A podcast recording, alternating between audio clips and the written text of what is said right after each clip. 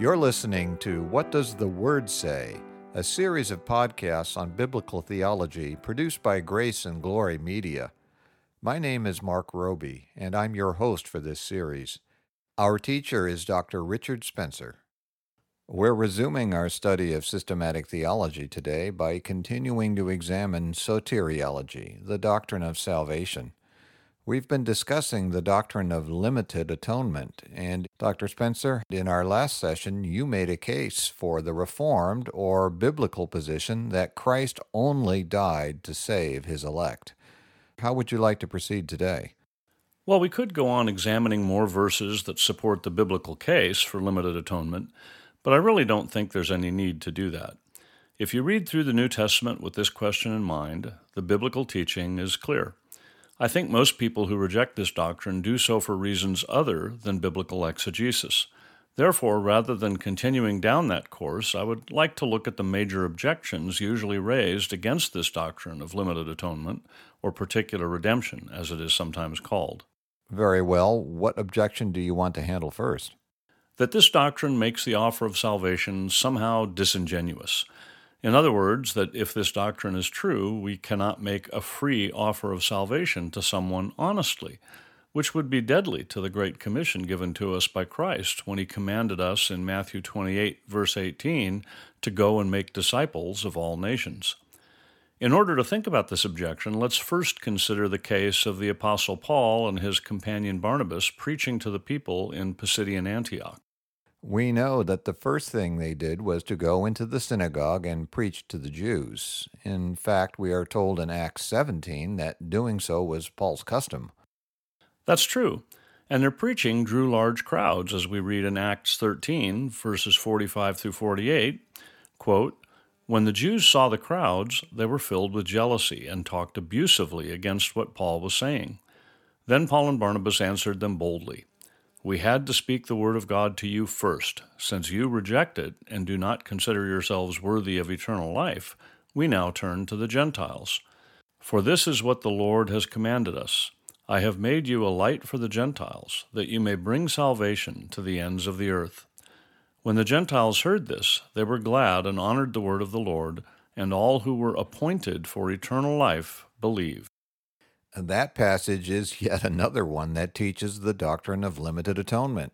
It clearly says that those who were quote unquote appointed for eternal life believed. But what does it have to do with the objection about the gospel offer not being genuine if limited atonement is true? Well, consider all of those who heard Paul and Barnabas and yet were not appointed for eternal life.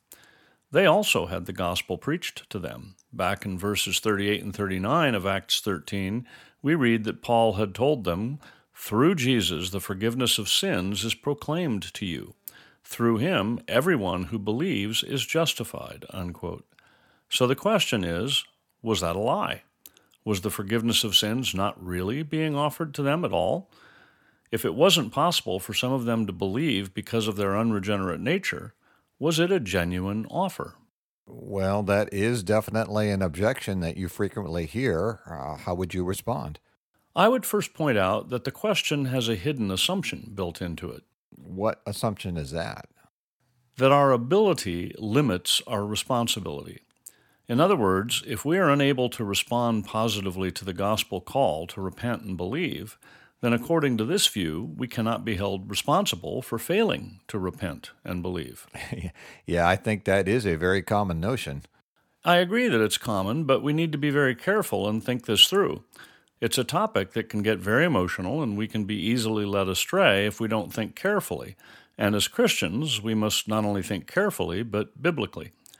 Let's begin by dealing with one case that you might think is pretty obvious and easy. If I'm physically forced to do something, I am not morally responsible for that action. That seems perfectly reasonable, and I suspect all of our listeners would agree. I'm sure they will. But now try and come up with real examples, and you'll see that it becomes much more difficult. For example, suppose I work for a bank and know the combination to the safe. Now, suppose a robber comes in and puts a gun to my head and tells me to open the safe. I think we would all agree that I'm not guilty of theft if I open the safe for him. No rational person would expect me to surrender my life to save some of the bank's money. Agreed. But now think about a soldier in the German army in World War II being commanded to help run the gas chambers at Auschwitz. He would have every good reason to believe that if he refused, he would be killed.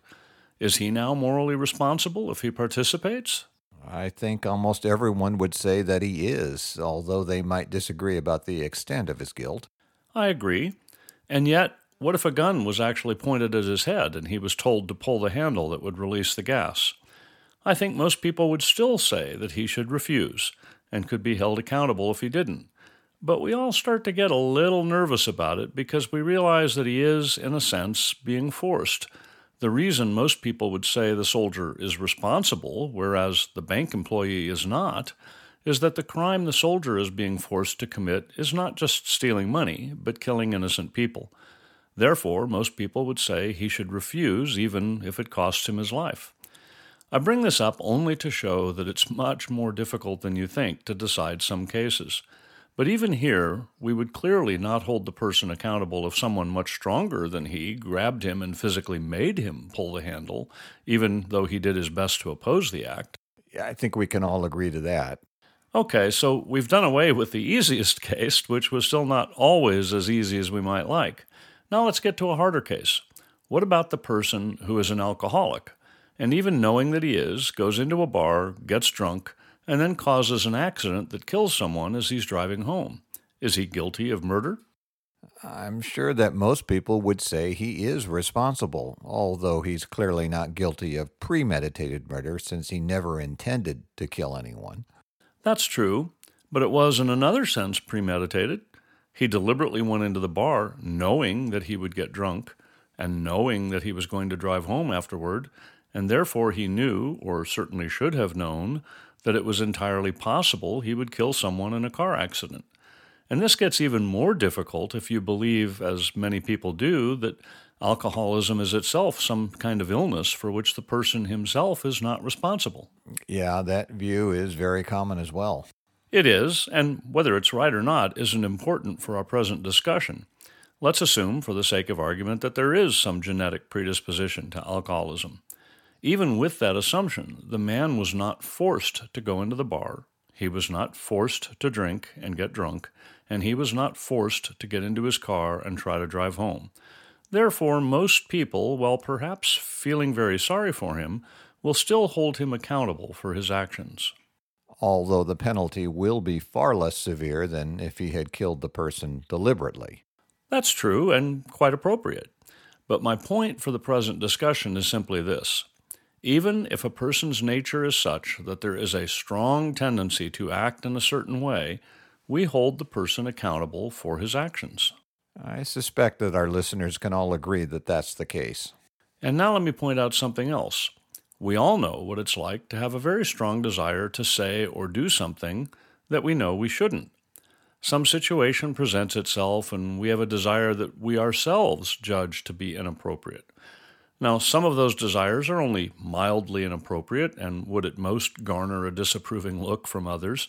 But some of those desires are far more inappropriate and would lead to serious consequences. Unfortunately, I'm quite confident that everyone knows what you're talking about. I'm sure we all do.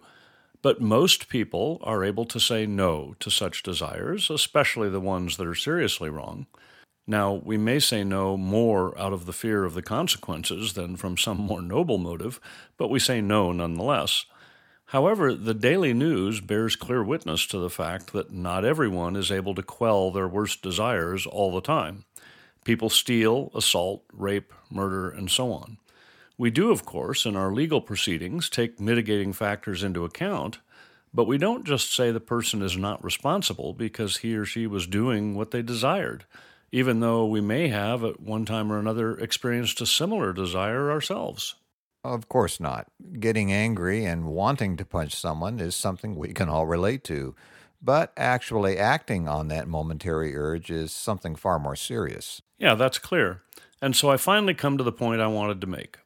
We do consider our internal nature to be something for which we can be justifiably judged. We do it ourselves when we judge some desire to be inappropriate and therefore don't act on it and we do it as a society when we judge someone for acting on an inappropriate desire. The key point is that we can, in fact, be held morally accountable for our actions, even though we may not be 100% responsible for our own nature, which produced those actions. And so I assume your conclusion is that when someone hears the gospel and fails to respond in repentance and faith, he can be justifiably held accountable because he is not being forced to refuse. That's right, even though his nature prevents him from repenting and believing. As Paul wrote in Colossians 1, verse 21, once you were alienated from God and were enemies in your minds because of your evil behavior. Unquote. That statement is true for every one of us. We were all born enemies of God. It is the sinful nature we inherited from our first father, Adam. But in terms of our behavior, we are free to do what we want to do, and we can therefore be reasonably held accountable for that behavior. God's offer of salvation in the gospel is genuine. The fact that people who have not been born again cannot respond because of their sinful nature and enmity against God does not do away with the sincerity of the offer. God will save all who come to Him in true repentance and faith. The idea that we can't be held responsible for our decisions unless they are absolutely free decisions, meaning that we have the ability to choose any possible option, is simply not true. I see your point just based on our own understanding of human behavior and responsibility.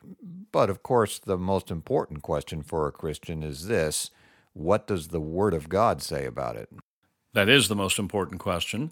And the Bible makes it clear that God will hold everyone eternally accountable for how they respond to whatever revelation they have received. If someone has never heard the gospel message, he will still be held accountable for not having sought God. Because as Paul tells us in Romans 1, verses 18 through 20, quote, the wrath of God is being revealed from heaven against all the godlessness and wickedness of men who suppress the truth by their wickedness, since what may be known about God is plain to them, because God has made it plain to them. For since the creation of the world, God's invisible qualities, his eternal power and divine nature, have been clearly seen, being understood from what has been made, so that men are without excuse. In other words, there is no innocent native in some far corner of the earth who is free from condemnation because he's never heard about God. That's right. That person simply does not exist. All men are without excuse. But of course, there will be even greater judgment for those who have heard the gospel and still do not repent and believe. Jesus himself told us in John 3, verse 18, that, quote, Whoever believes in him is not condemned but whoever does not believe stands condemned already because he has not believed in the name of God's one and only Son. That is not a popular verse in our society, which treats religion as if it were just a part of culture and that every religion, therefore, is as good as every other. It's a monstrously unpopular idea. But that doesn't decide the case, does it? The facts that we all get sick and die are also universally unpopular, but they are true nonetheless. We got into this question about whether our ability limits our responsibility because I said that it was an unstated assumption behind the accusation that the doctrine of limited atonement prevents us from making an honest offer of the gospel to people we meet. I would now like to address that objection head on. Very well. How would you respond then to that objection? I would say that the exact opposite is true. If the atonement were not limited in its applicability, in other words, if Christ died to pay for the sins of every single human being, then the atonement would be limited in its effectiveness, as we noted in session 136. And in that case, we would not be offering the full, powerful salvation that God offers to sinners. Let me quote John Murray's book, Redemption Accomplished and Applied. He wrote that, quote, the truth really is that it is only on the basis of such a doctrine by which he means the doctrine of limited atonement, that we can have a free and full offer of Christ to lost men. What is offered to men in the gospel? It is not the possibility of salvation, not simply the opportunity of salvation. What is offered is salvation. To be more specific, It is Christ Himself in all the glory of His person and in all the perfection of His finished work that is offered. That is an important point. We read in John chapter 19 verse 30 that just before Jesus died on the cross, he himself said, "It is finished."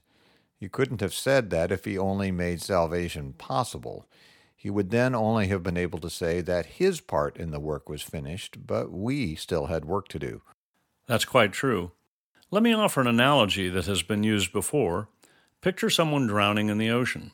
He's being swamped by waves and is on the verge of going under for the last time. The idea that Christ died to make salvation possible for all is analogous to simply throwing this drowning man a lifesaver. It doesn't actually save him. He still has to find the strength to reach out and lay a hold of it. But that is not the biblical picture of salvation. The biblical idea is that we aren't just drowning, we are already on the bottom of the ocean dead. A lifesaver will do us no good.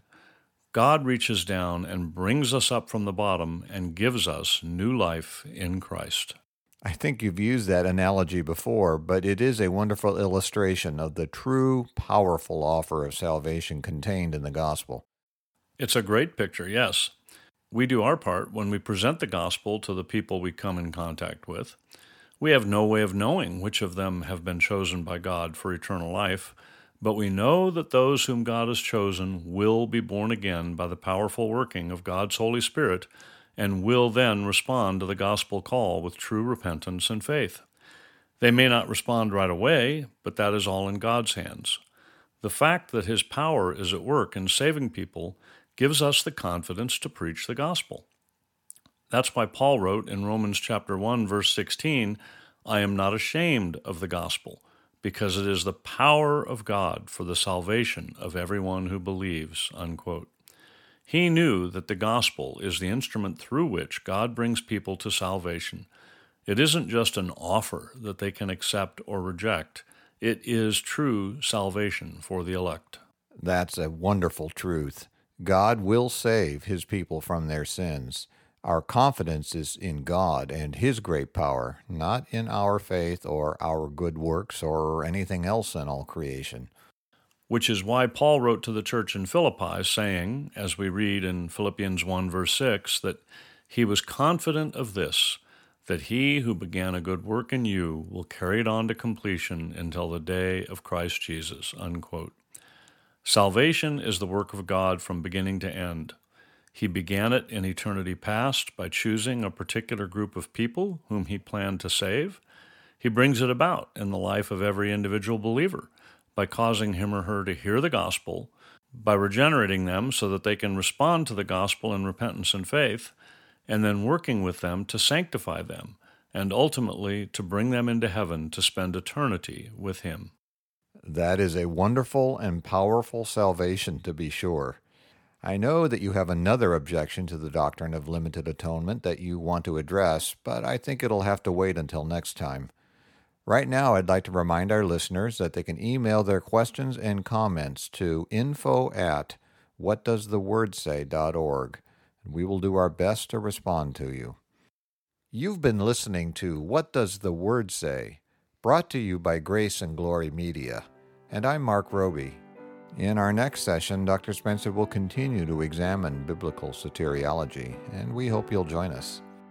The session you heard today is available, along with all other sessions, in the archive on our website at whatdoesthewordsay.org.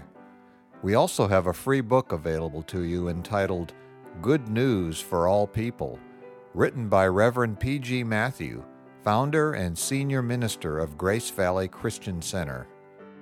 To request your free copy of this excellent summary of the biblical message of salvation, go to whatdoesthewordsay.org.